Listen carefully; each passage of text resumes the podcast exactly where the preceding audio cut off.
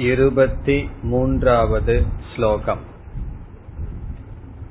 नैनं चिन्तन्ति शस्त्राणि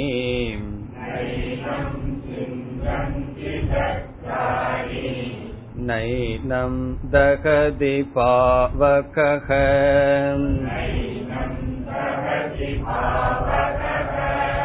न चैनं क्लेदयन्त्यापः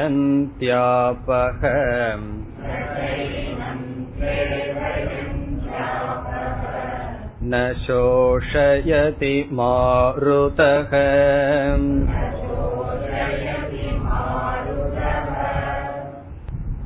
இருபத்தி இரண்டாவது ஸ்லோகத்தில் உதாரணம் மூலமாக ஆத்மா மாற்றம் அற்றது.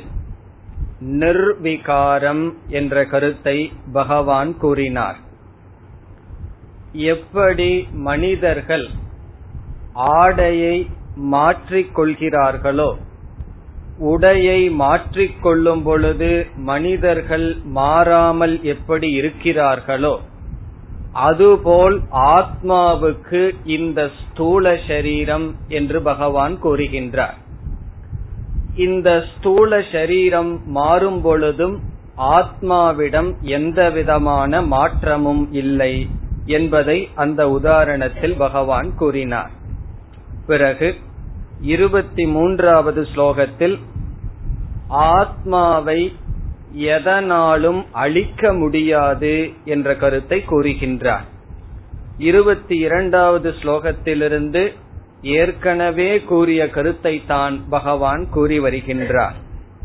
இந்த ஸ்லோகத்தினுடைய சாரம் ஆத்மா அவிநாசி வினாசத்துக்கு உட்பட்டது அல்ல. எப்படி ஒரு பொருள் நாசம் அடையும் என்றால் நான்கு பூதங்களினால் ஒரு பொருள் நாசத்திற்கு உட்படலாம். உதாரணமாக பூமியிலிருந்து செய்யப்பட்ட ஆயுதங்கள் ஒருவனை நாசப்படுத்தலாம். அக்னியானது நாசப்படுத்தலாம் இந்த சரீரத்தை. பிறகு நீரானது இந்த சரீரத்தை அல்லது ஒரு பொருளை நாசப்படுத்தலாம். காற்று ஒரு பொருளை நாசப்படுத்தலாம். ஆகாசம் எல்லாவற்றுக்கும் சாட்சியாக இருக்கின்றது. ஆகவே எந்த பூதத்தினாலும் ஆத்மாவுக்கு நாசமில்லை. அதுதான் இந்த ஸ்லோகத்தினுடைய சாரம். இப்பொழுது ஸ்லோகத்திற்குள் செல்லலாம். நைனம் சிந்தந்தி சஸ்திராணி சஸ்திராணி என்றால் ஆயுதங்கள். ஆயுதங்கள் பூமியிலிருந்து செய்யப்பட்ட திருடமான ஆயுதங்கள். ஏனம் என்றால் இந்த ஆத்மாவை. ந சிந்தந்தி வெட்டாது நாசப்படுத்தாது. சிந்தந்தி என்றால் வெட்டுவது. சஸ்திரங்கள் ஆயுதங்கள் இந்த ஆத்மாவை பிளக்காது. ஏனம் என்றால் இதை நைனம் என்பதை ந ஏனம் என்று பிரிக்க வேண்டும். இந்த ஆத்மாவை வெட்டாது நாசப்படுத்தாது. போர்க்களத்தில் பயன்படுத்தப்படுகின்ற ஆயுதங்கள் ஸ்தூல சரீரத்தை நாசப்படுத்துமே தவிர சூக்ம சரீரத்தையும் கூட நாசப்படுத்தாது. அப்படி இருக்கையில் எப்படி ஆத்மாவை அந்த ஆயுதங்கள் அழிக்க முடியும்? இனி அடுத்ததாக நைனம் தகதி பாவகக பாவகக என்றால் நெருப்பு அக்னி ஏனம் இந்த ஆத்மாவை ந தகதி எரித்து விடாது. நெருப்பானது இதை எரிக்காது என்றால் நெருப்பினால் ஆத்மாவுக்கு நாசம் இல்லை. இந்த ஸ்தூல ஷரீரத்தை ஆயுதத்தினால் நாசப்படுத்தலாம் நெருப்பினால் நாசப்படுத்தலாம் ஆனால் ஆத்மாவுக்கு நெருப்பினால் நாசம் இல்லை. இரண்டாவது வரி. நச்ச ஏனம் கிளேதயந்தி ஆபக. ஆபக என்றால் நீர் தண்ணீர். ஏனம் இந்த ஆத்மாவை ந கிளேதயந்தி என்றால் நனைத்து விடாது. நனைப்பதன் மூலம் நாசப்படுத்தாது. வாட்டர் ப்ரூஃப்னு சில பொருள்களை எல்லாம் நம்ம வச்சிருக்கிறோம் அல்லவா? காரணம் என்ன? தண்ணி பட்டுடுதுன்னா அந்த பொருள் நாசம் அடைந்து விடும் அப்படி சில பொருள்கள் நீரினால் நாசமடையும். அவ்விதம் ஆத்மாவுக்கு நீரினாலும் நாசம் இல்லை. இறுதியாக ந சோஷயதி மாருதக. மாருதக என்றால் காற்று. ந சோஷயதி ஏனம். இந்த ஆத்மாவை உலர்த்தாது. சில பொருள்கள் சுவாவமாகவே சிநேகமான பொருள்களாக இருந்தால் அதை காற்று உலர்த்தி அதை நாசம் செய்துவிடும். அவ்விதம் ஆத்மாவை காற்றானது நாசம் செய்யாது. நம்முடைய அனுபவத்தில் பார்க்கின்றோம் இந்த நான்கு பூதங்களும் நாசம் செய்வதற்கான கருவிகள். இவைகள் ஆத்மாவை அழிக்காது. அதுதான் இதனுடைய சாரம். இனி நாம் அடுத்த ஸ்லோகத்திற்கு செல்லலாம் இருபத்தி நான்கு अच्छेद्योऽयमदाह्योऽयम्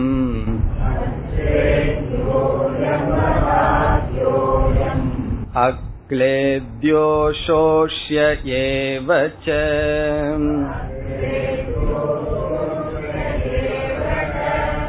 नित्यः सर्वगतस्थाणुः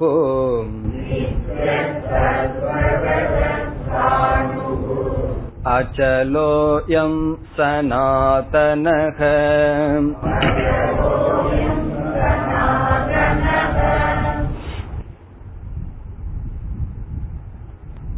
இருபத்தி நான்கு இருபத்தி ஐந்து இந்த இரண்டு ஸ்லோகங்களில் பகவான் முடிவுரை செய்கின்றார்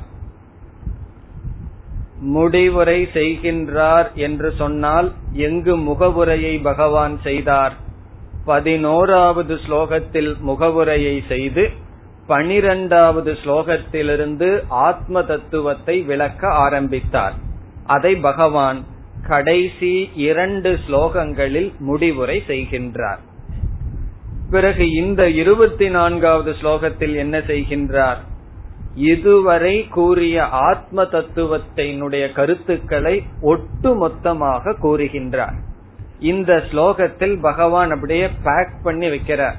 இதுவரைக்கும் சொன்ன ஆத்ம தத்துவத்தினுடைய சாரத்தை இந்த ஸ்லோகத்துல எவ்வளவு கருத்தை வைக்க முடியுமோ அவ்வளவு கருத்தை ஆத்ம தத்துவத்தை பற்றிய கருத்தை பகவான் இங்கு வைக்கின்றார். ஆகவே கூறிய ஆத்ம தத்துவத்தின் சாரம் அதுதான் இந்த ஸ்லோகத்தினுடைய சாரம். இதுவரைக்கும் ஆத்ம தத்துவத்தை என்ன சொன்னாரோ அதனுடைய சாரம் இங்கு சொல்லப்படுகின்றது. புதிதான கருத்து கிடையாது. ஏற்கனவே சொன்ன கருத்தை இங்கு பகவான் இந்த ஸ்லோகத்தில் ஒட்டுமொத்தமாக கூறி அடுத்த ஸ்லோகத்தில் ஆகவே துயரப்படாதே என்று முடிவுரை செய்வார். ஆகவே இந்த இரண்டுமே முடிவுரை ஸ்லோகங்கள். இதில் விளக்கம் கிடையாது. ஏற்கனவே விளக்கம் பார்த்து விட்டோம். ஆகவே இதனுடைய பொருளை பார்த்தால் ஏற்கனவே பகவான் சொன்னதாகத்தான் இருக்கும். இதில் முதல் வரி பகவான் முன் ஸ்லோகத்தில் சொன்னதையே சொல்கின்றார். இதற்கு முன் ஸ்லோகத்தில் நான்கு பூதங்களினாலும் ஆத்மாவுக்கு அழிவு இல்லைன்னு சொன்னதையே முதல் வரி முழுவதிலும் சொல்கின்றார். இலக்கணத்துல தான் வேறுபாடு. இங்க பேசிவ் வாய்ஸ்ல சொல்றார் முன் ஸ்லோகத்துல ஆக்டிவ் வாய்ஸ்ல சொன்னார். அதே கருத்தை தான் சொல்கின்றார். பிறகு இரண்டாவது வரியில் இதற்கு முன் சொன்ன கருத்துக்களினுடைய சாரத்தை பேசுகின்றார். என்ன கூறுகின்றார்? அச்சேத்யக. அயம் ஆத்மா. இந்த ஆத்மாவானது அச்சேத்யக என்றால் வெட்டப்படாதது. இந்த ஆத்மாவை வெட்ட முடியாது அழிக்க முடியாது என்று சொன்னார். இங்கு வெட்டப்பட முடியாததாக இருக்கின்றது என்று சொல்கின்றார். அச்சேத்யோயம்ங்கிறத அயம் இந்த ஆத்மாவானது அச்சேத்யக. அச்சேத்யக என்றால் வெட்ட முடியாது. என்று சொன்ன உடனேயே நம்ம எதை சேர்த்திக்கணும்? நீரினால் வெட்ட முடியாதுன்னு பொருள் அல்லவே சஸ்திரங்களினால் வெட்ட முடியாது. ஆயுதங்களினால் வெட்டப்படாததாக இருக்கின்றது. அடுத்தது அதாஹ்யக அயம். அதாஹ்யக என்றால் எரிக்கப்பட முடியாததாக இருக்கின்றது. பாவகன்னு பகவான் சொன்னார். பாவகக நைனம் தகதி. நெருப்பானது எரிக்காதுன்னு முன்ன சொன்னார். இங்க எப்படி சொல்றார்? இது எரிக்கப்பட முடியாது. இலக்கணத்துல தான் வேறுபாடு கருத்தில் ஒன்றுதான். எரிக்காது எரிக்கப்பட முடியாது. இதை யாராலும் எரிக்கப்பட முடியாது. தாஹ்யம் என்றால் எரிக்க யோக்கியமானது அதாஹ்யம் என்றால் எரிக்க யோக்கியம் அல்லாதது. தேகக அப்படின்னு இந்த உடலுக்கு ஒரு பெயர். காரணம் என்ன? தகன யோக்கியம். இது வந்து தகனத்துக்கு யோக்கியமாக இருக்கின்றது. காரணம் என்ன? இறந்து விட்டால் இதை யாரும் வீட்டில் வைத்திருக்க மாட்டார்கள். கொஞ்ச நேரம்தான். பிறகு அதை எரித்து விடுவார்கள். இது தாஹ்யம். ஆனால் ஆத்மா அதாஹ்யம் என்றால் எரிக்காதது எரிக்கப்பட முடியாதது. அடுத்தது அக்லேத்யக. அக்லேத்யக என்றால் நினைக்கப்பட முடியாதது. அக்லேத்யக. அடுத்தது அசோஷ்யக. அசோஷ்யக என்றால் உலர்த்தப்பட முடியாதது. ஏவச்ச. ஏவ என்பது பகவான் எம்பசை செய்கின்றார் கண்டிப்பாக நிச்சயமாக. இந்த ஏவங்கிற வார்த்தை எல்லா இடத்திலையும் போட்டணும். எடுத்துக்கொள்ள வேண்டும். அச்சேத்யக ஏவ அதாஹ்யக ஏவ அக்லேத்யக ஏவ அசோஷ்யக ஏவ. எரிக்க முடியாது நினைக்க முடியாது கண்டிப்பாக நிச்சயமாக. இப்ப இந்த முதல் வரி சென்ற ஸ்லோகத்தினுடைய ரிப்பிட்டிஷன் அதைத்தான் பகவான் கூறினார். பிறகு இரண்டாவது வரிக்கு வருவோம். நித்யக. இந்த ஆத்மாவானது என்றும் இருக்கின்றது. நித்யக.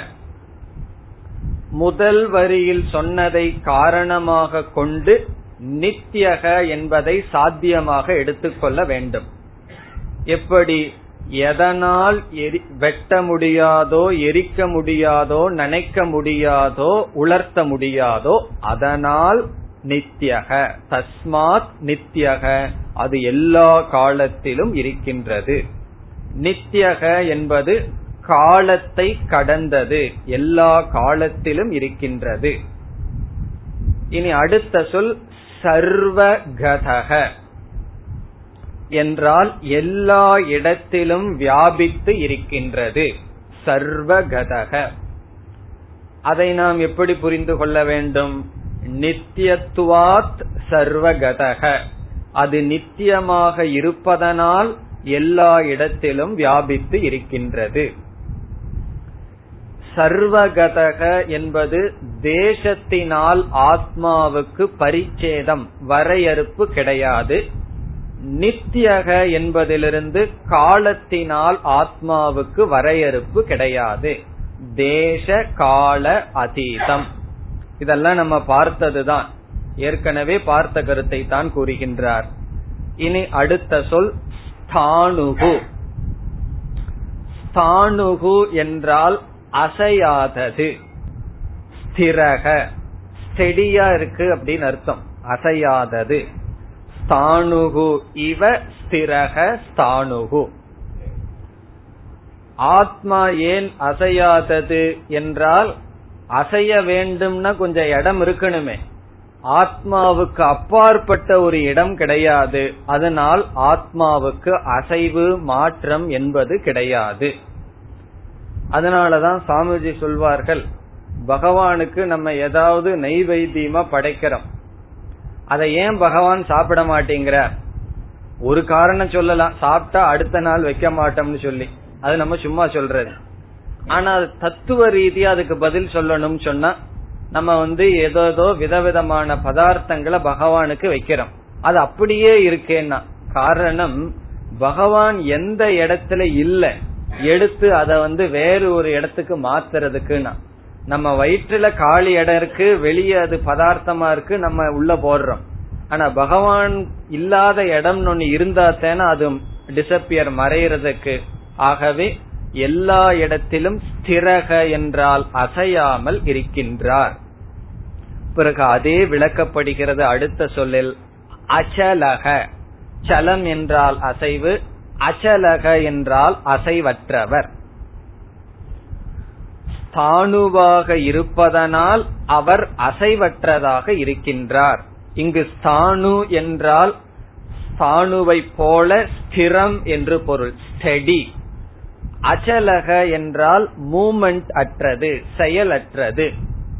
இந்த இரண்டு சொல்லும் ஆத்மாவிடம் கிரியை இல்லை செயல் இல்லை என்பதை காட்டுகின்றது. அகர்த்தா அபோக்தா என்பதை காட்டுகின்றது. என்ன கர்த்தா போக்தா செயல் இல்லாம கர்த்தாவும் போக்தாவும் ஆக முடியாது. அவ்விதம் செயலற்றதாக இருக்கின்றது. இனி கடைசி சொல் சனாதனக. சனாதனக என்றால் அகாரணக காரணம் அற்றது. இந்த ஆத்மாவுக்கு காரணம் என்பது கிடையாது. அல்லது அனாதிகி இதற்கு தோற்றம் என்பது கிடையாது. இரண்டும் ஒரே பொருள்தான். ஒன்றுக்கு காரணம் இருந்தால் அதற்கு தோற்றம் இருக்கும். ஒன்றுக்கு தோற்றம் இல்லை என்றால் அதற்கு காரணம் இருக்கக்கூடாது. ஒரு பொருள் அனாதி அதற்கு தோற்றம் இல்லைன்னு சொன்னா பிறகு அதுக்கு இது காரணம் என்று நாம் சொல்ல முடியாது. ஆகவே சனாதனக என்றால் என்றும் இருப்பது. இதெல்லாம் என்ன? ஏற்கனவே ஆத்மாவை பற்றிய கூறிய கருத்தை பகவான் ஞாபகப்படுத்திக் கொண்டு முடிக்க விரும்புகின்றார். இது உபதேசத்தினுடைய ஒரு நியமம். உபக்கிரம உபசம்ஹாரக என்று சொல்லப்படும். ஆரம்பத்தில் எதை நாம் ஆரம்பிக்கின்றோமோ முடிக்கும் பொழுதும் அதையை கூறித்தான் முடிக்க வேண்டும். அவ்விதம் ஆத்ம தத்துவத்தை பகவான் பனிரெண்டாவது ஸ்லோகத்தில் ஆரம்பித்து இருபத்தஞ்சாவது ஸ்லோகத்துல முடிக்க போறார் அதற்காக இங்கு சாரத்தை சொல்கின்றார் இனி அடுத்த ஸ்லோகத்தில் பகவான் இந்த விசாரத்தை முடிவுரை செய்கின்றார் இருபத்தி ஐந்தாவது ஸ்லோகம் अव्यक्तोऽयमचिन्त्योऽयम्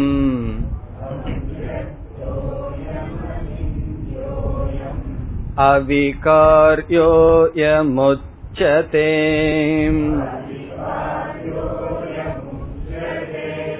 तस्मादेवं विदित्वैनम्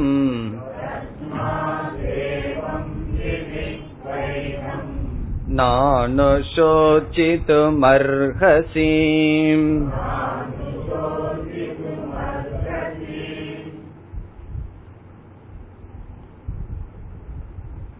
அவ்வக்தக அயம் ஆத்மா. அயம் என்றால் இந்த இந்த ஆத்மாவானது அவ்வக்தக வியக்தம் என்றால் வெளி தோற்றத்துக்கு வருவது அவ்வக்தம் என்றால் வெளி தோற்றத்திற்கு வராதது. இந்த சொல்லினுடைய பொருளையும் நாம் பார்த்திருக்கின்றோம் அவ்வக்தக இந்திரிய அகோச்சரம். இந்திரியங்களினால் இந்த ஆத்மாவை கிரகிக்க முடியாதது. அவ்வக்தக அயம் ஆத்மா. இந்திரியங்களினால் கிரகிக்க முடியாது என்றால் மனதினால் கிரகிக்க முடியுமே என்ற சந்தேகம் வரும்பொழுது அச்சிந்தியக அயம். இது மனதினாலும் கிரகிக்க முடியாது. இப்ப சில பொருள்களை இந்திரியங்களினால் கிரகிக்க முடியாது. உதாரணமாக அன்பு கோபம் பொறாமை இவைகளையெல்லாம். ஆனால் மனதினால் கிரகிக்க முடியும். அன்பு என்றால் என்ன? மனதில் புரிந்து கொள்ள முடியும். அப்படி ஆத்மாவை மனதில் அனுபவிக்கலாமா என்றால் பகவான் சொல்றார் அச்சிந்தியக மனதினாலும் அனுபவிக்க முடியாது. பிறகு ஆத்மாவை மனதினாலும் கூட அனுபவிக்க முடியாதுன்னா இங்க நம்ம எதற்கு அமர்ந்திருக்கின்றோம் என்றால் எல்லா அனுபவத்துக்கும் ஆத்மாவாகிய நான் காரணம் என்ற ஞானத்துக்காக சாஸ்திரம் படிக்கின்றோம். சாஸ்திரம் வந்து ஆத்மாவை பற்றிய அனுபவத்தை நமக்கு கொடுக்காது ஆத்மாவை பற்றிய அறிவை நமக்கு கொடுக்கும். ஆத்மாவை பற்றிய அனுபவம் நமக்கு எல்லா காலத்திலும் இருக்கின்றது. நமக்கு இல்லாதது ஆத்மாவை பற்றிய அறிவு. காரணம் ஆத்மாவை பற்றி அனுபவம் நமக்கு இல்லை என்று ஏன் சொல்ல முடியாது? எப்பொழுதெல்லாம் நான் நான் என்று சொல்கின்றோமோ அப்பொழுதெல்லாம் நான் நான் என்பதற்கு பொருள் ஆத்மா. ஆகவே ஆத்மாவினுடைய அனுபவம் இருக்கின்றது அறிவு இல்லை. ஆகவே அச்சிந்தியக அயம். அடுத்த சொல். அவிகாரியக. அவிகாரியக என்றால் பரிணாம ரகிதக விகாரம் என்றால் பரிணாமம். பரிணாமம் என்றால் மாற்றம். அவிகாரியக என்றால் பரிணாமம் இல்லாதது. பரிணாமம் என்ற சொல்லுக்கு பொருள் கேட்டால் உங்களுடைய நோட்ஸ்லயே இருக்கும். ஷட் விகாரத்துல நம்ம பார்த்திருக்கோம். விபரிணமதே மாற்றத்தை அடைகின்றது ஷரீரம். அவ்வித மாற்றம் ஆத்மாவிடம் கிடையாது. அது ஒரு பொருள். இரண்டாவது பொருள் காரியம் அற்றது. இது ஒரு ப்ராடக்ட் படைக்கப்பட்ட பொருள் அல்ல. அது அவிகாரியக. விகாரியக என்பதை மாற்றம் என்று ஒரு பொருளில் கொள்ளலாம். அல்லது அவிகாரியக என்றால் ஒரு பொருளினுடைய படைப்பு அல்ல. ஏற்கனவே சொன்ன கருத்துதான் காரணம் ஆத்மாவுக்கு கிடையாது. ஆத்மா ஒரு ப்ராடக்ட் படைக்கப்பட்ட பொருள் அல்ல. அவிகாரியம் உச்சதே. உச்சதே என்றால் உபனிஷத்தில் இவ்விதம் சொல்லப்படுகின்றது. உச்சதே என்றால் சொல்லப்படுகிறது. யாரால்? உபனிஷத்தில் இவ்விதம் சொல்லப்படுகின்றது. இங்கு பகவானே சொல்றார் சொல்லப்படுகிறது. ஆகவே ஆத்மாவை பற்றிய கருத்து பகவானுடைய மனதில் தோன்றிய அல்லது அவருடைய பிலாசபி அல்ல. இது சாஸ்திரத்தில் இவ்விதம் சொல்லப்படுகின்றது. இதுவரை ஆத்ம தத்துவத்தை பகவான் பேசினார். இனி முடிவுரை செய்கின்றார். தஸ்மாத். தஸ்மாத் என்றால் ஆகவே. ஏவம் இவ்விதம் விதித்வா. அறிந்து. எதை? ஏனம். ஏனம் என்றால் இதை. இதை என்றால் எதை? ஆத்மாவை. ஆத்மானம் ஆத்மாவை விதித்வா அறிந்து. அறிந்து என்றால் நானும் ஆத்மாவை நான் நான் என்று அறிந்து கொண்டிருக்கின்றேனே என்றால் ஏவம் ஒரு வார்த்தை சொல்றார். இவ்விதம் அறிந்து. இங்கு சொல்லப்பட்டபடி ஆத்மாவை ஒருவன் அறிந்து. அறிந்து என்ன பிரயோஜனம்? என்ன செய்யக்கூடாது? எதற்காக அறிய வேண்டும்? ந அனுஷோச்சித்தும் அர்ஹசி. அனுஷோச்சித்தும் என்றால் துயரப்படுவதற்கு. ந அர்ஹசி. உனக்கு அர்ஹதை இல்லை. தகுதி இல்லை. துயரப்படுவ வேண்டிய அவசியம் இல்லை. அர்ஹதையே இல்லைன்னு சொல்லிட்டார். நம்ம சில பேர்த்து சொல்லுவோம் உனக்கு இதுக்கு அருகதை இல்ல அதுக்கு அருகதை இல்லைன்னு.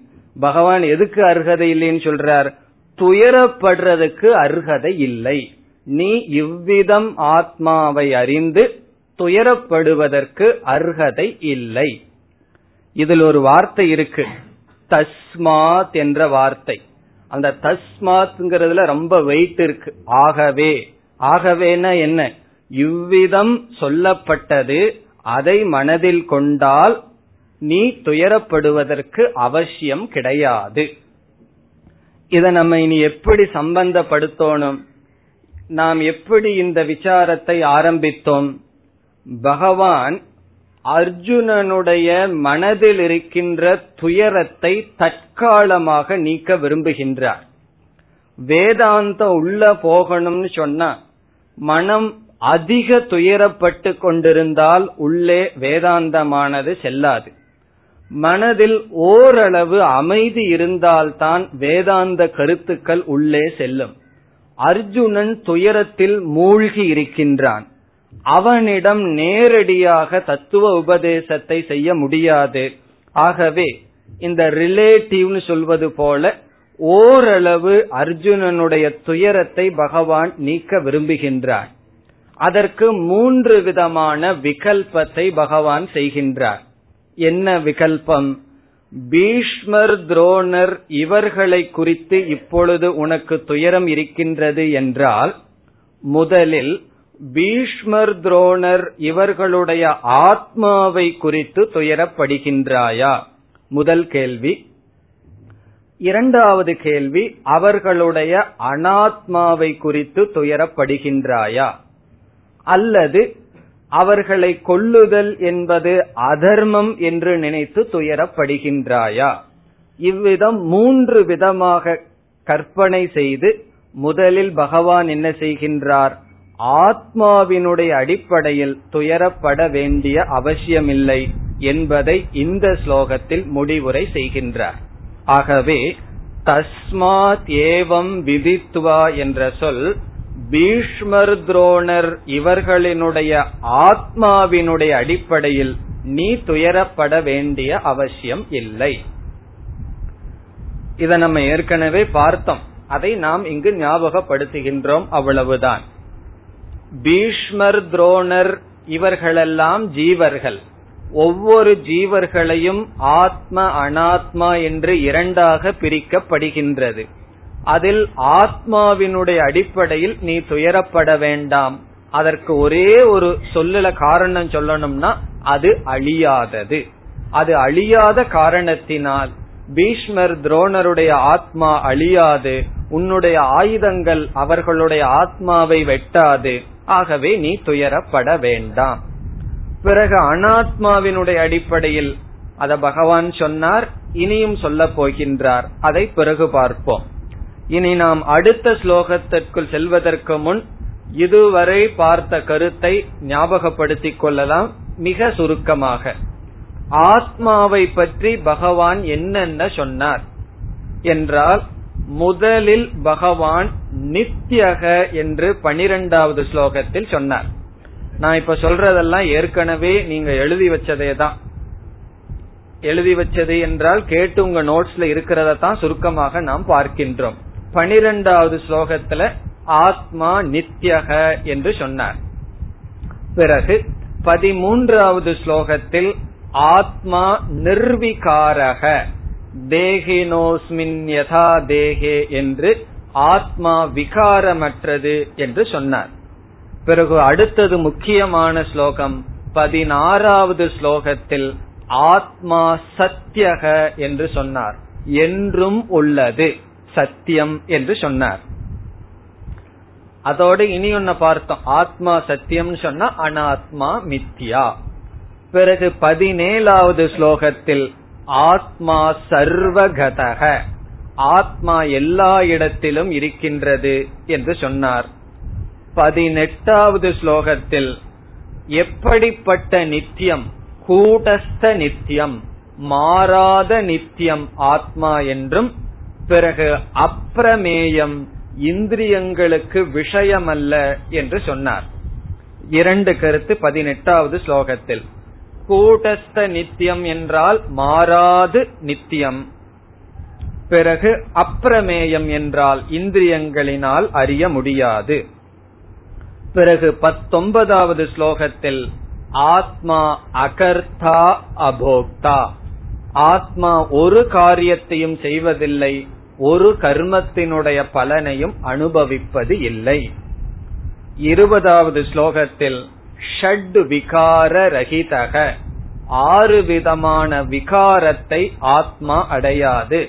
பிறத்தல் வளர்தல் மாறுதல் எல்லாம் உடல் அடையுமே தவிர ஆத்மா அடையாது. பிறகு இருபத்தி ஓராவது ஸ்லோகத்தில் ஆத்மா ந ஹேது கர்த்தா. செய்ய தூண்டாது. கேது கர்த்தா என்றால் செய்ய தூண்டுதல். ஆத்மா தானாகவும் ஒன்றும் செய்யாது மற்ற ஒன்றையும் செய்ய தூண்டாது. இந்த இருபத்தோராவது ஸ்லோகம் வரைக்கும் தான் பகவான் புதிய புதிய கருத்துக்களை தத்துவங்களை சொன்னார். பிறகு இருபத்தி இரண்டிலிருந்து இருபத்தி ஐந்து வரை ஏற்கனவே சொன்ன கருத்துக்களை மீண்டும் கூறி பகவான் இங்கு முடிவுரை செய்கின்றார். கீதையில் ஒரு கஷ்டம் என்னன்னா எடுத்த உடனே ஆத்ம தத்துவம் இரண்டாவது அத்தியாயத்திலேயே வந்துடுது. இனிமேல் பகவான் என்ன செய்வார்? கொஞ்சம் இறங்கி போவார். கொஞ்சம் ரொம்பவே இறங்கிடுவார். ஆத்ம தத்துவத்தை பற்றி பிறகுதான் பகவான் பேச இருக்கின்றார். ஆகவே இதற்கு பிறகு தத்துவ விசாரம் பிறகு பகவான் எடுத்துக்கொள்வார். காரணம் என்ன? இந்த தத்துவத்தை கேட்டு இது புரியணும்னு சொன்னா அந்த ப்ரிப்பரேஷன் தான் ரொம்ப இருக்கு. ரெண்டு மூணு மாணவர்கள் சொன்னார்கள் இந்த கிளாஸ் எல்லாம் கொஞ்சம் ஒரு ஃபீட் தலைக்கு மேல போயிட்டு இருக்கு அப்படின்னு. கொஞ்ச நாள் போகட்டும் அதுக்கப்புறம் வர்ற கிளாஸ் எல்லாம் தலைக்குள்ள போகும் அப்படின்னு கூறினேன். அத கொஞ்சம் அப்படித்தான் இருக்கும். இப்போதைக்கு புஸ்தகம் புரிஞ்சிருக்கட்டும். நம்ம கொஞ்சம் பிறகு புரிந்து கொள்ளலாம். புஸ்தகத்தில் இருக்கட்டும் இப்பொழுது. பிறகு மீண்டும் கீதையெல்லாம் படிச்சதுக்கு அப்புறம் மறுபடியும் இதை படிச்சோம் அப்படின்னா நமக்கு புரியும்.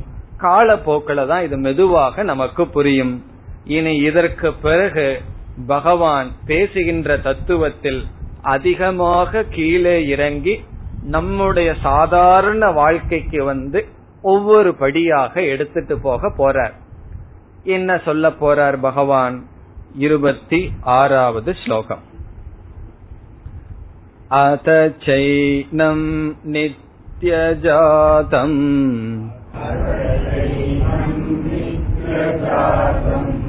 नित्यम् वा मन्यसे मृतम्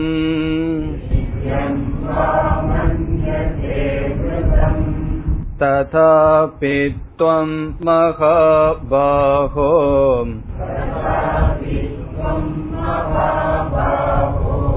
नैवं शोचितुमर्हसि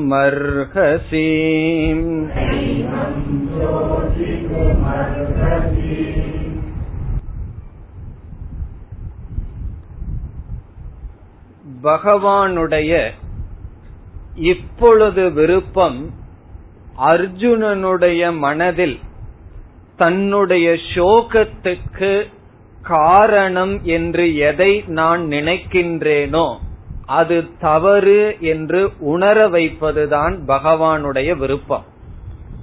ஒருவர் நம்மிடம் வந்து எனக்கு சோகமாக இருக்கின்றதுன்னு சொல்றார். நாம் என்ன சொல்கின்றோம்? ஆமா அது அப்படித்தான் இதே போல எனக்கு இருந்தது நானும் அழுத நீயும் அழு சேர்ந்து அழுதம்னா என்ன ஆகும்னா? என்ன செய்ய வேண்டும் அவரிடம்? எந்த சூழ்நிலையை சொல்லி இந்தந்த காரணத்தினால் நான் சோகப்படுகின்றேன் என்று சொல்கிறாரோ அவரிடம் அந்த சூழ்நிலை சோகத்திற்கு காரணம் அல்ல என்பதை அறிவுபூர்வமாக புரிய வைக்க வேண்டும். சோகமெல்லாம் கிடையாது. இதெல்லாம் வெறும் கற்பனைன்னு சொல்லி சோகத்தை நீக்க கூடாது ஒருவர் வந்து துயரமா இருக்குன்னு சொல்றாரா? அதெல்லாம் கிடையாது போ அப்படின்னு சொல்லிடக்கூடாது. பிறகு அவர் என்ன நினைப்பார்? என்னுடைய மனசை அவர் புரிஞ்சுக்கலன்னு நினைப்பார். ஆகவே அவருடைய சோகத்தை ஏற்றுக்கொண்டு எதை சோகத்திற்கு காரணம்னு புத்தி சொல்லுமே அந்த காரணத்தை முதல்ல நம்ம கண்டுபிடிக்கணும். அவர் எந்த காரணத்தை மனசுல வச்சுட்டு சோகம்னு சொல்றார். பிறகு அது காரணம் அல்லன்னு அவருடைய புத்திய பார்க்க வைக்கணும். அதுதான் பகவான் செய்ய விரும்புறார். அப்படி செய்ய வர விரும்புகின்ற பகவான் எந்த அளவுக்கு இறங்கி போகிறார் என்றால் அர்ஜுனன் நினைக்கலாம் இந்த ஆத்மா நித்தியமா இருக்குன்னு யாரு கண்டா? ஏதோ சாஸ்திரத்துல சொல்லி இருக்கு நீங்களும் சொல்றீங்க. இந்த ஆத்மா வந்து பிறக்குது. ஷரீரம் தோன்றும் பொழுது பீஷ்மர் துரோணருடைய ஆத்மா பிறக்குது. ஷரீரம் இருக்கிற வரைக்கும் தான் ஆத்மா இருக்கு. ஷரீரம் போனதுக்கு அப்புறம் ஆத்மாவும் நாசம் அடைகின்றது என்று ஏன் எடுத்துக்கொள்ள கூடாது என்று பகவானாகவே கற்பனை செய்து அர்ஜுனா ஒரு கால் இந்த ஆத்மா அழிவதாகவே வைத்துக் கொள்வோம். இது நித்தியம்னு சொல்லிட்டேன்னா உன்னை நான் துயரப்பட வேண்டான்னு சொல்றேன். இது அழிகிறதுன்னு வச்சுக்குவோமே. இருந்தாலும் துயரப்படுவதற்கு அருகதை இல்லைன்னு சொல்ற இப்படிப்பட்ட வாதத்திற்கு சமஸ்கிருதத்தில் அபியுபேத்தியவாதக என்று பெயர். அபியுபேத்தியவாதம் என்றால் நிச்சயமா நடக்காததையே நடக்குதுன்னு வச்சுக்கோமே. அப்பொழுதும் கூட நீ துயரப்பட வேண்டிய அவசியம் இல்லை. நடக்காத விஷயத்த நடந்தாலும் கூட துயரப்பட வேண்டிய அவசியம் இல்லைன்னு சொல்றார். ஆனா எல்லாம் எப்படி துயரப்படுறாங்க தெரியுமோ? கண்டிப்பா நடக்க போற விஷயம்னு நடக்காத விஷயத்த கற்பனை பண்ணிட்டு துயரப்படுகிறார்கள். பகவான் சொல்றார் கண்டிப்பா ஆத்மா வந்து அழிய போறதில்லை. ஒரு கால் அது அழிவதாகவே வைத்துக் கொள்வோமே. இது வந்து பகவான் ஆத்மாவை அழிவதாக ஏற்றுக்கொள்ளவில்லை. அதனாலதான் அபியுபேத்தியவாதம் சொல்றது. அபியுபேத்தியவாதம் என்றால் அவனுடைய மனநிலைக்கு தற்காலிகமாக ஒரு கருத்தை ஏற்றுக்கொள்ளுதல். தற்காலிகமாக தவறான முடிவை ஏற்றுக்கொண்டு பதில் சொல்லுவது பிறகு அந்த தவறான முடிவை ஏற்றுக்கொண்டவரை நீக்கி விடுவார் அப்படி பகவான் ஆத்மாவை அழிவதாக இந்த ஸ்லோகத்தில் ஏற்றுக்கொள்கிறார். இவ்வளவு நேரம் என்ன பண்ணிட்டு வந்தார்? ஆத்மா அழியாது அவினாஷின்னு சொல்லிட்டு வந்த பகவான் ஆத்மா அழிவதென்றே வைத்துக் கொள்வோம். அப்படி அழிவதாக இருந்தாலும் உன்னுடைய துயரத்துக்கு காரணம் இல்லை. நீ துயரப்பட வேண்டாம். இந்த இடத்துலதான் சொல்ல போறார் ஒரு சூழ்நிலை நிச்சயமாக அது நடக்கும் என்றால் அதை ஏற்றுக்கொள்ள வேண்டும். அக்செப்டன்ஸ் என்கின்ற வேல்யூ அத பகவான் இந்த ஸ்லோகங்களில் சொல்ல போறார். அது அடுத்த ஸ்லோகத்துல சொல்லுவார். அதை சொல்வதற்காக பகவான் இவ்விதம் பேசுகின்றார். இப்ப எந்த அளவு பகவான் இறங்கி வருகின்றார்? இப்ப இந்த ஸ்லோகத்தை படிக்கும் பொழுது பகவானுடைய இன்டென்ஷன் பகவானுடைய பாவனையை புரிந்து கொள்ள வேண்டும். எதற்காக பகவான் இவ்விதம் பேசுகின்றார்? அர்ஜுனனுடைய மனதில் துயரத்துக்கு காரணமாக எதை நினைக்கிறானோ அது இல்லைன்னு சொல்லணும். இவர்களுடைய அழிவு துயரத்துக்கு காரணம் என்று நினைக்கின்றான். பகவான் சொல்றார் முதலில் அவர்கள் அழிய மாட்டார்கள். அவர்கள் அழிவதாக வைத்துக் கொண்டாலும் மாற்ற முடியாத விஷயத்தை நீ ஏற்றுக்கொள்ள வேண்டுமே தவிர அந்த ரெசிஸ்டன்ஸ் வேண்டாம் வேண்டான்னு மாற்ற முடியாத விஷயத்தை நீ சொல்வதனால் சூழ்நிலை மாறப்போவதில்லை. துயரம் என்பது ஒரு ரெமடி அல்ல. துயரம் என்பது ஒரு மார்க்கம் அல்ல என்பதை பகவான் நிச்சயம் செய்கின்றார். அதுக்காக பகவான் கூறுகின்றார் அத சைனம் அத என்ற வார்த்தை ஒரு கால் என்பதை குறிக்கின்றது. அத என்பது டாபிக் சேஞ்ச் ஆகுது. இதுவரைக்கும் ஆத்மாவை நித்தியம்னு சொல்லிட்டு வந்த நான் இப்பொழுது ஒரு கால் ஏனம். இந்த ஆத்மாவை நீ நினைக்கின்றாய். எப்படி? நித்திய ஜாதம் ஜாதம் என்றால் என்றும் பிறப்பதாக. என்றும் பிறப்பதாக. நித்தியம் வா மிருதம் மன்யசே. என்றும் இறப்பதாக மன்யசே. நீ நினைத்தால். இங்க பகவான் சொல்லல நான் அப்படி நினைக்கிறேன்னு சொல்லல. நீ அவ்விதம் நினைத்தால் சரின்னு நான் ஏற்றுக்கொள்கின்றேன். நீ நினைத்தால் சரி அப்படியே இருக்கட்டும். ஆத்மா நித்தியம்னு சொல்லி இப்பொழுது உன்னிடம் நிரூபிக்க நான் வரவில்லை. நீ என்ன சொல்ற? ஆத்மா வந்து பிறக்குது ஆத்மா இறக்குது. அந்த கொள்கையில தான் நான் இருப்பேன்னு நீ சொன்னாலும் கூட ஆத்மா நித்தியம்னு நான் சொல்ற கொள்கையை நீ ஏற்றுக்கொள்ளவில்லை என்றாலும் கூட துயரப்பட வேண்டான்னு தான் நான் சொல்றேன் அப்படின்னு பகவான் சொல்ற அதச்ச ஏனம் அதச்ச என்றால் மோரோவர். அதாவது இவ்விதம் எடுத்துக்கொண்டால் ஏனம். ஏனம் என்றால் இந்த ஆத்மாவை நித்திய ஜாதம். இந்த இடத்துல நித்தியம் என்ற சொல்லுக்கு பொருள் புன புனக. மீண்டும் மீண்டும் என்று பொருள். இதுவரைக்கும் நித்தியம்ங்கிற சொல்லுக்கு என்ன பொருள் பார்த்தோம்? மூன்று காலத்திலும் இருப்பதுன்னு பொருள் பார்த்தோம். ஆனா இந்த இடத்துல ஜாதம்ங்கிறதோட சேர்ந்ததனால் நித்திய ஜாதம் என்றால் மீண்டும் மீண்டும் பிறப்பதாகவும் அல்லது இந்த தேகம் பிறக்கும் பொழுது ஆத்மா பிறப்பதாகவும். இந்த ஸ்தூல சரீரம் உற்பத்தி ஆகும் பொழுது ஆத்மா உற்பத்தி ஆவதாகவும் பிறகு என்ன? நித்தியம் வா மிருதம் மன்யசே. இங்கும் நித்தியம் என்றால் மீண்டும் மீண்டும் இறப்பதாகவும் மன்யசே நீ கருதினால். அவ்விதம் நீ நினைத்தால் பிறகு பகவான் என்ன சொல்றார்?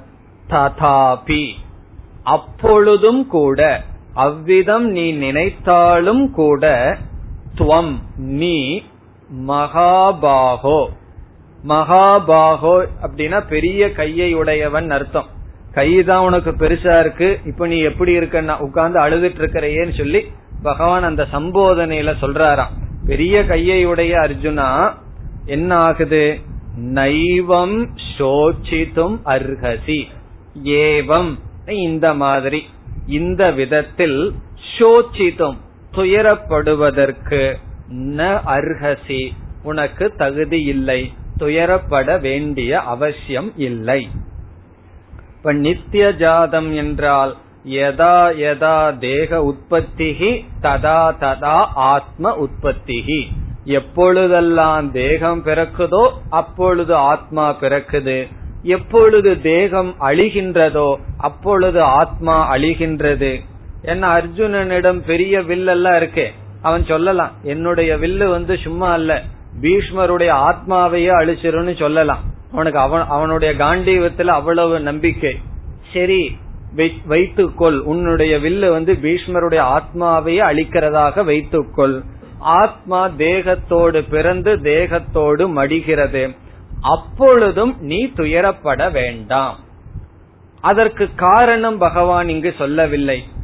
ஏன் ஆத்மா இறந்தாலும் துயரப்படக்கூடாது? அடுத்த ஸ்லோகத்தில் சொல்கின்றார். ஆத்மா இறந்தாலும் ஆத்மா இறக்காவிட்டாலும் நீ துயரப்பட வேண்டாம். ஆத்மா இருந்தால் இறக்காமல் இருந்தால் துயரப்பட வேண்டாம். அதுக்கு லாஜிக் சொல்ல வேண்டிய அவசியமே இல்லை. ஏன்னா ஆத்மா தான் இருக்கு. ஆத்மா இறந்து விடுகின்றது என்று வைத்துக் கொள்வோம் நான் ஏன் துயரப்படக்கூடாது அடுத்த ஸ்லோகத்தில் காரணத்தை கூறுகின்றார் இருபத்தி ஏழாவது ஸ்லோகம் जातस्य हि ध्रुवो मृत्युः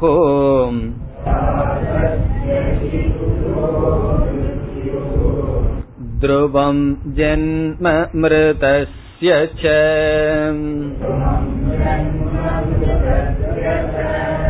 तस्मात्परिहार्येऽर्थे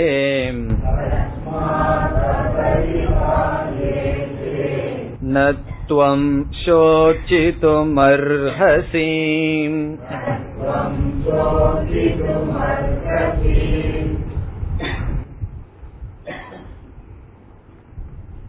இந்த ஸ்லோகத்தில் பகவான் ஏன் ஆத்மா அழிகின்ற போதிலும் துயரப்படக்கூடாது. அதற்கு காரணத்தை கூறுகின்றார். என்ன காரணத்தை பகவான் கூறுகின்றார்? முதல் வரியை பார்ப்போம். ஜாதஸ்ய துருவக மிருத்யுகு. ஜாதஸ்ய என்றால் ஏதாவது ஒன்று பிறந்தால் பிறந்ததற்கு அது எது வேண்டுமானாலும் இருக்கட்டும். பிறந்த ஒன்றுக்கு தோன்றிய ஒன்றுக்கு படைக்கப்பட்ட ஒரு பொருளுக்கு என்ன நிச்சயம்? மிருத்யுகு அழிவு மரணம் என்பது துருவக. துருவக என்றால் நிச்சயக டெபனட் என்று பொருள் நிச்சயம். துருவக என்றால் நிச்சயம். எது நிச்சயம்? மரணம் என்பது நிச்சயம். எதற்கு? ஜாதஸ்ய.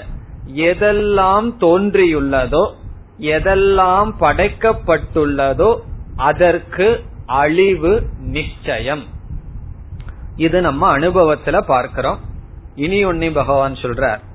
துருவம் ஜென்ம மிருதஸ்ய மிருதஸ்ய என்றால் எதெல்லாம் இறந்ததோ அழிந்ததோ அதற்கு ஜென்ம பிறப்பு துருவம் நிச்சயம். எது பிறந்துள்ளதோ அதற்கு மரணம் நிச்சயம். எது இறக்கின்றதோ அதற்கு பிறப்பு என்பது நிச்சயம். இதுல முக்கியமான வார்த்தை என்ன? துருவம் என்ற வார்த்தை தான் துருவம்னு சொன்னா நிச்சயம் அப்படின்னு சொல்ற.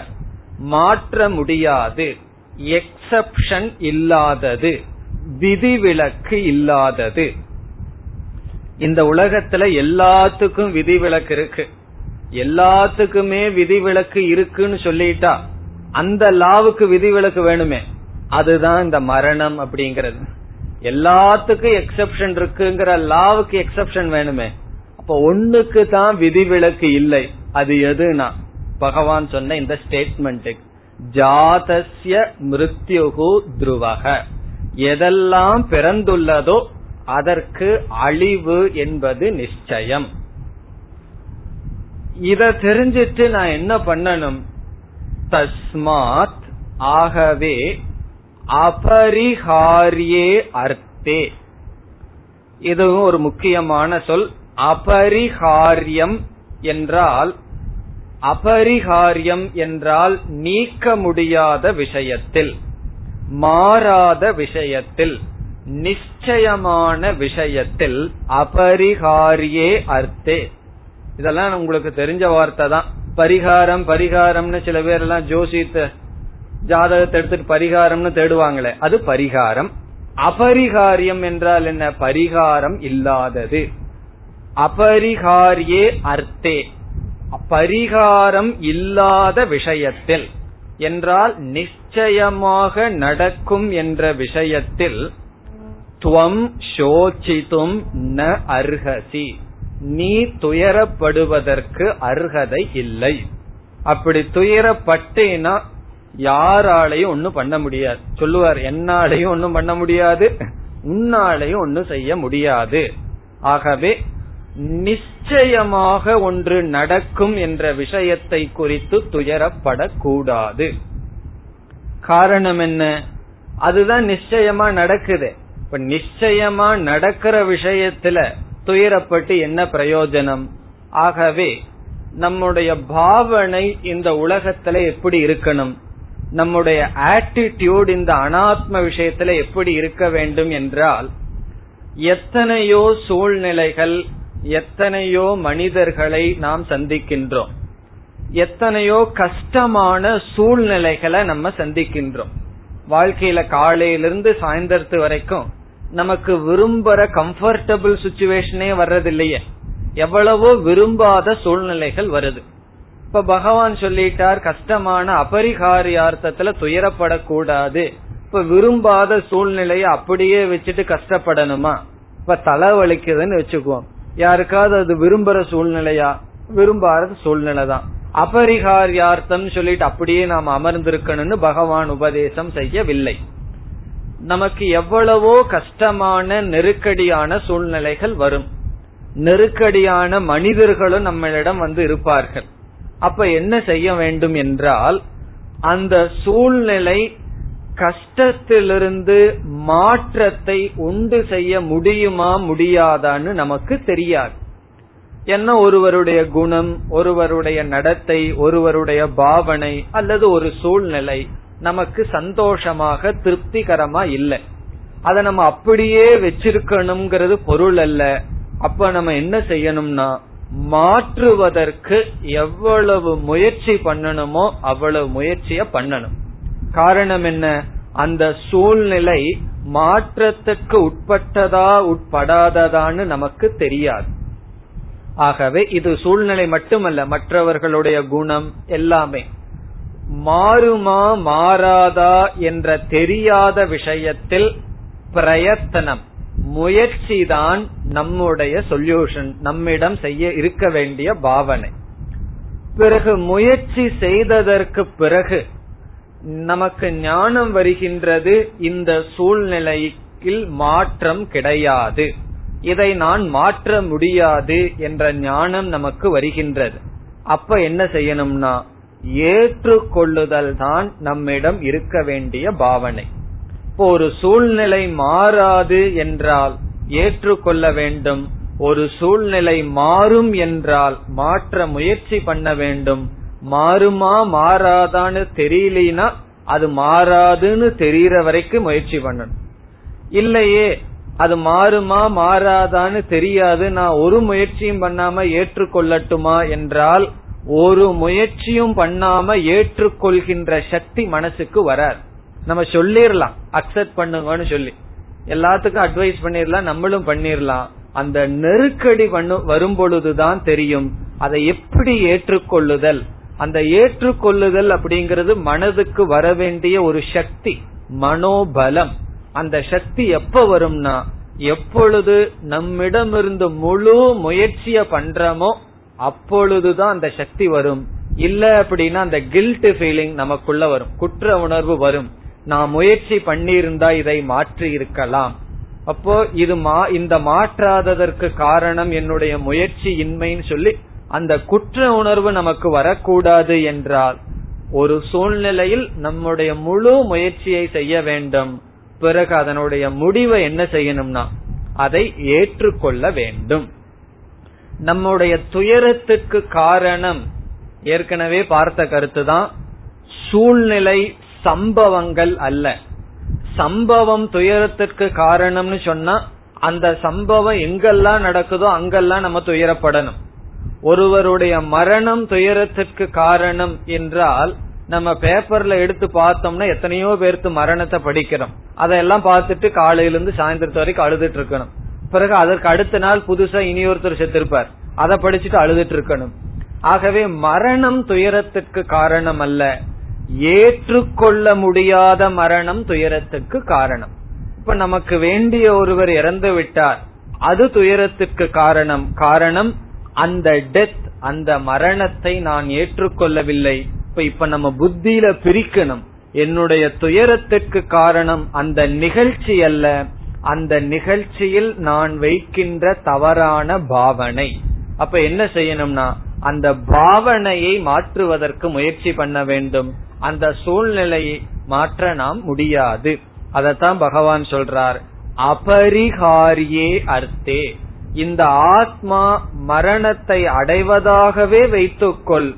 அது நிச்சயமாக துருவம் கண்டிப்பாக நடக்கும் என்றால் அதை குறித்து துயரப்படாதே ஏற்றுக்கொள்கின்ற பாவனையை நீ வளர்த்திக்கொள். இத நம்ம அனுபவத்துல பிராக்டிஸ் பண்ணி பார்த்தா தெரியும். ஒரு சூழ்நிலை இருக்கு எங்க நமக்கு அந்த ரெசிஸ்டன்ஸ் அந்த ரெசிஸ்டன்ஸ் தான் சம்சாரம். நான் ஏற்றுக்கொள்ள மாட்டேன் ஏற்றுக்கொள்ள மாட்டேங்கிறதா சம்சாரம். நான் எங்கு ஏற்றுக்கொள்கின்றேனோ அங்கு துயரம் கிடையாது. பக்கத்து வீட்டு பையன் இருக்கான் அவன் சரியா படிக்கிறது இல்ல தேவையில்லாத தப்பு குறும்பெல்லாம் பண்ணிட்டு இருக்கான் அதை நான் ஏத்துக்கிறேன். அதனால எனக்கு அவனிடம் இருந்து ஒரு துயரம் கிடையாது. அதே இது நம்ம வீட்டு குழந்தை சொன்னது கேட்கல அப்படின்னு சொன்னா அது துயரம் வருது. காரணம் என்ன? அதை நான் ஏற்றுக்கொள்ளவில்லை. இதிலிருந்து நம்ம எப்படி பிரிக்கணும்? நம்முடைய துயரத்துக்கு காரணம் ரொம்ப தூரத்தில் இல்ல. வெளி விஷயத்தில் இல்ல. நம்மிடமே இருக்கு. அப்படியே நம்மிடத்துக்கே வரணும்.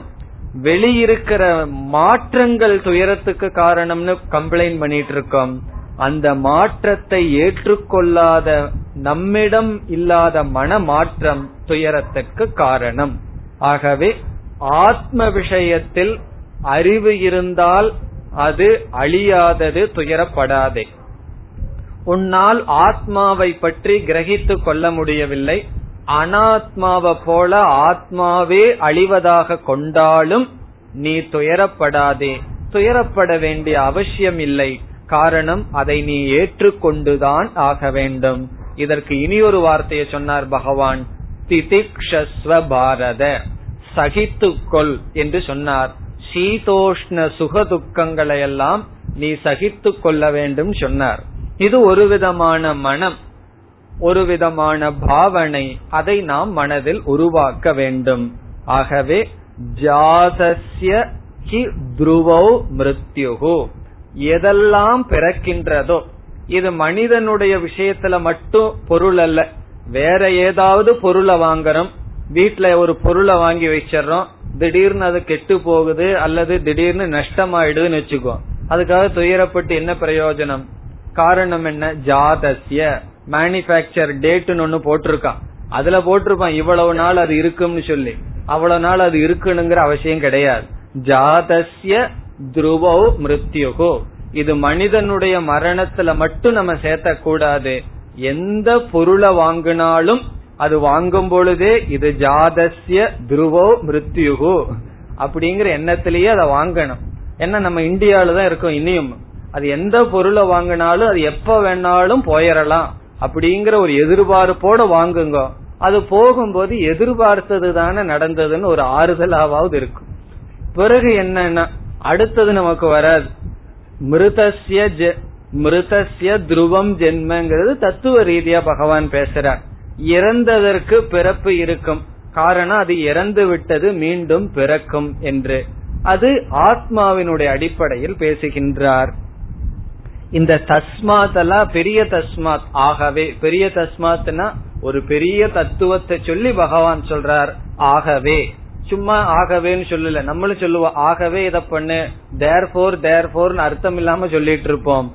பகவான் பெரிய தத்துவத்தை சொல்லி தேர்போர் ஆகவே அபரிகாரியே அர்த்தே பரிகாரம் இல்லாத விஷயத்தில் நீ என்ன செய்ய வேண்டும்? சகித்துக்கொள் பொறுத்துக்கொள் ஏற்றுக்கொள்ள வேண்டும்.